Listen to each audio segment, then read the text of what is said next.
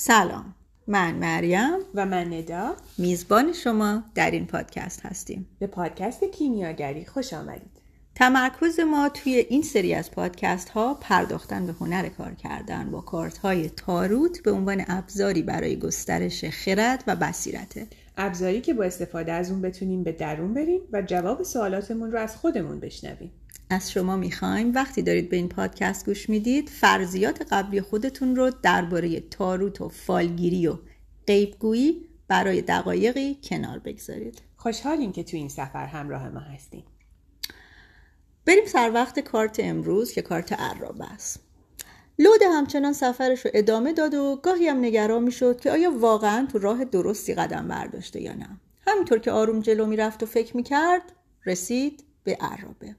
تا چشمش به عرابه افتاد همه نگرانی ها و تردیدهاش از یادش رفت. هیچ وقت فکرش هم نمی‌کرد تا این حد دلش یه عرابه بخواد. تا اینکه چشش به یکی از اونا افتاد و احساس کرد همه عمرش در انتظار همچین چیزی بوده.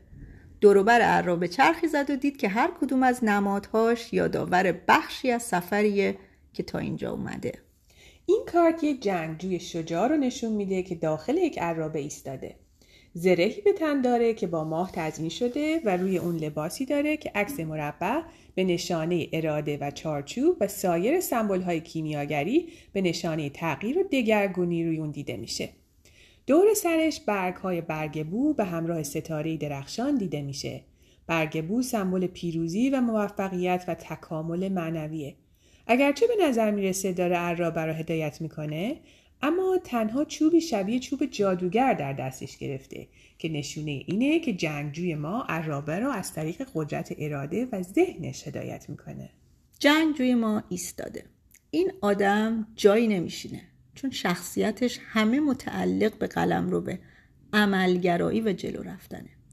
بالای سرش یه سایبونه که ستاره های شیشبر روش نقش بسته که نشون دهنده اتصالش به دنیای آسمان هاست. جلوی عرابه دو تا مجسمه ابوالهول یکی به رنگ سیاه و یکی به رنگ سفید دیده میشه که نشون دهنده دوالیتی یا دوگانگی یا حضور نیروهای متضاد همزمانه. دقت کنید که انگار این دوتا مجسمه ابوالهول روبروی هم هر کدوم می‌خوان عرابه رو به سمت مخالف دیگری بکشونن. اما این عرابه رانه که با قدرت اراده و عزم راسخ خودش تعیین می‌کنه که عرابه باید به سمت جلو حرکت کنه. پشت عرابه هم یه رودخونه عریضه که نشون دهنده تأکید این کارت بر سیال شدن با جریان زندگی و تسلیم شدن هم هست. در حالی که همزمان داریم به سمت اهداف و برنامه ها قدم برمیداریم. کارت عرابه کارت اراده و عزم راسخ و قدرته. توی کارت قبلی که کارت اشاق بود یاد گرفتیم که چطوری بر اساس ارزش های درونی خودمون تصمیم گیری کنیم. حالا که تصمیمات مورد نظر رو گرفتیم توی کارت عرابه می‌خوایم وارد صحنه عملگرایی بشیم. وقتی کارت عرابه براتون میاد اونو نشونه تشویقی بگیرید که برای تصمیمتون براتون نشون میدن. دارن به شما میگن شمایی که اهدافت رو معین کردی. حالا وقتش رسیده قدرت های درونی رو به بیرون هدایت کنی و با تلاش تصمیماتت رو به دنیای فیزیکی و عملیاتی وارد کنی. وقتی این کارت میاد به این معنیه که الان وقت نشستن و منتظر شدن برای سرنوشت نیست. دقیقا وقت بلند شدن و تمرکز بر عملگراییه. مهم نیست چقدر مشکل و چالش پیش روی شماست. مهم نیست چقدر از طرف نیروهای متضاد به سمت و سوهای مختلف دارید کشیده میشید. مهم اینه که تو این کشاکش شما بالاخره نقطه سقل تعادل خودتون رو پیدا می‌کنید انرژی این کارت شما رو دعوت می‌کنه که شجاع باشین و خودتون رو ثابت کنید. در ابراز احساسات و عقایدتون محکم عمل کنید و مرزهاتون رو با دیگران مشخص و واضح روشن کنید. توی یه, یه لایه دیگه ای این کارت ممکنه نشونه سفر به ویژه سفر جاده با ماشین هم باشه. شاید هم حتی بخواید خونهتون رو بفروشید کلا یه خونه سیار بخرید ببندید پشت ماشینتون و برید به سفرهای طول و دراز حالا ببینیم این کارت قوی که مرتب ما رو به اعتماد به قدرت اراده و انتخاب شخصی دعوت می‌کنه و در واقع چراغ سبزیه برای بخش های عملیاتی کارها و برنامه ها و پروژه ها و فائق اومدن به موانع و مشکلات در صورت برعکس بودن چه معانی می‌تونه داشته باشه؟ کارت عرابه برعکس به شما میگه دنده عقب. یا میگه اینجا دور برگردونه و باید دور بزنی. خودتو اذیت نکن.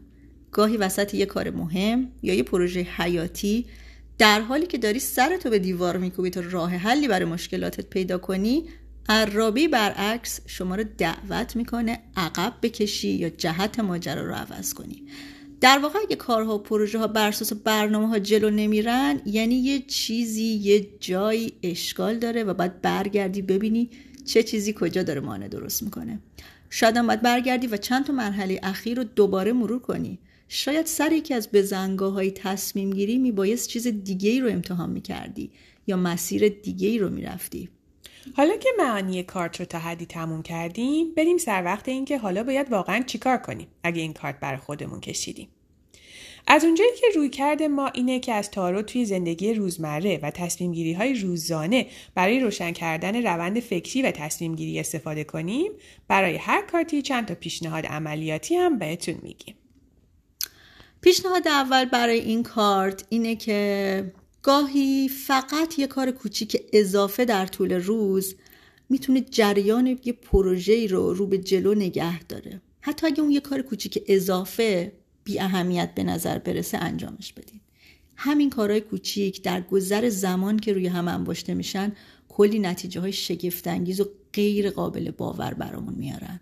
راهکار پیشنهادی دوم اینه که لیست کارهای روزانه برای خودتون بنویسین و در پایان روز همه کارها رو تیک بزنین که انجام دادین. اگه خودتون از پس خودتون بر نمیاین به یه دوست نزدیک بگین از شما پیگیری کنه که آیا کارهای روزانه رو به اتمام رسوندین یا نه. مورد سوم اینکه مسئولیت ها و وظایفتون رو اولویت بندی کنید. از مهمترین ها حتما شروع کنید. حتی اگه این مهمترین ها سختترین و دوست نداشتنی ترین ها باشن. چهارم این که در طول انجام یه پروژه هر از گاهی با خودتون چک کنید که آیا همچنان موضوع براتون مهمه یا نه.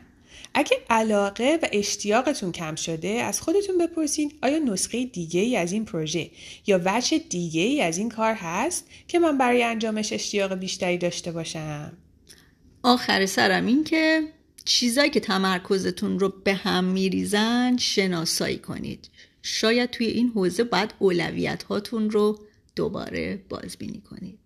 امیدواریم که این توضیحات برای کارت عرابه براتون جالب بوده باشه. توی اپیزود بعدی درباره کارت قدرت حرف می‌زنیم. مرسی که همراه ما بودین.